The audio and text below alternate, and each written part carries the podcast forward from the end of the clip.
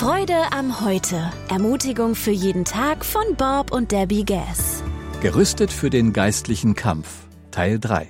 In Epheser 6, Vers 18 lesen wir, Betet immer und in jeder Situation mit der Kraft des Heiligen Geistes. Hallo und herzlich willkommen. Deine geistliche Rüstung muss richtig angelegt sein, damit alle Teile passen. Sonst bist du verletzbar, wenn Satan angreift. Wie legt man sie richtig an? Paulus sagt, wie das geht. Betet immer mit der Kraft des Heiligen Geistes.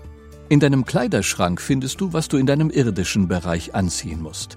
Und in deinem Gebetsschrank findest du, was du im geistlichen Bereich anziehen musst.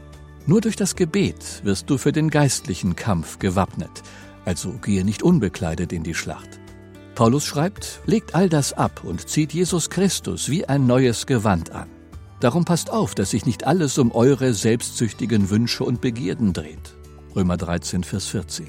Das ist einer der wirksamsten Verse in der Bibel, um Versuchungen zu überwinden. Hundetrainer bringen Hunden bei, ihnen aufs Wort zu gehorchen. Zuerst werfen sie dem Hund ein Stück rohes Fleisch hin. Der untrainierte Hund stürzt sich darauf. Aber nach und nach bringt der Trainer dem Tier bei, seine ganze Aufmerksamkeit auf den Trainer zu richten, egal was vor ihm liegt. Wenn das Training abgeschlossen ist, lässt der Hund seinen Herrn nicht aus den Augen, auch wenn die Versuchung direkt vor seiner Nase liegt.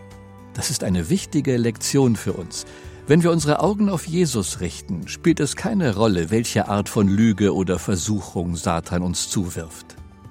Hin und wieder wirst du vielleicht loslegen wollen, aber wenn du dich auf Jesus konzentrierst und allein auf seine Stimme hörst, wirst du den Kampf gewinnen. Alles Gute und bis bald. Abonnieren Sie die kostenlose Freude am Heute Broschüre auf freudeamheute.com oder in der Freude am Heute App.